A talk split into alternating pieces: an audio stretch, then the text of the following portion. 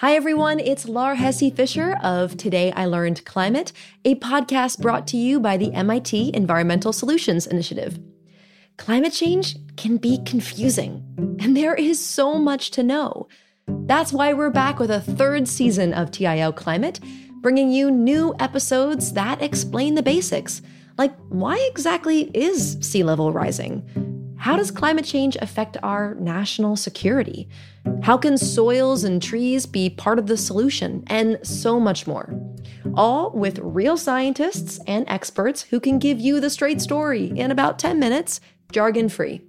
Here's a preview of what's to come.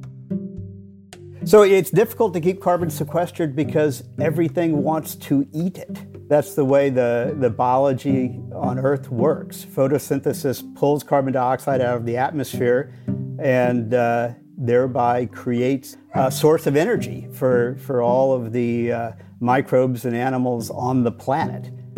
There weren't many, this is 2009, at the Department of Homeland Security who wanted to pin their careers to the issue of climate change.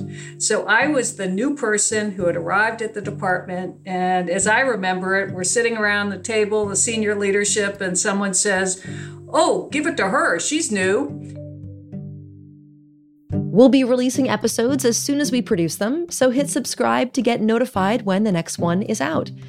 We're kicking off the season with an MIT alum and professor at Georgetown University who studies what Americans think about climate change and why it matters. That episode is up next, so stay with us. And don't forget to hit subscribe. Okay, here we go.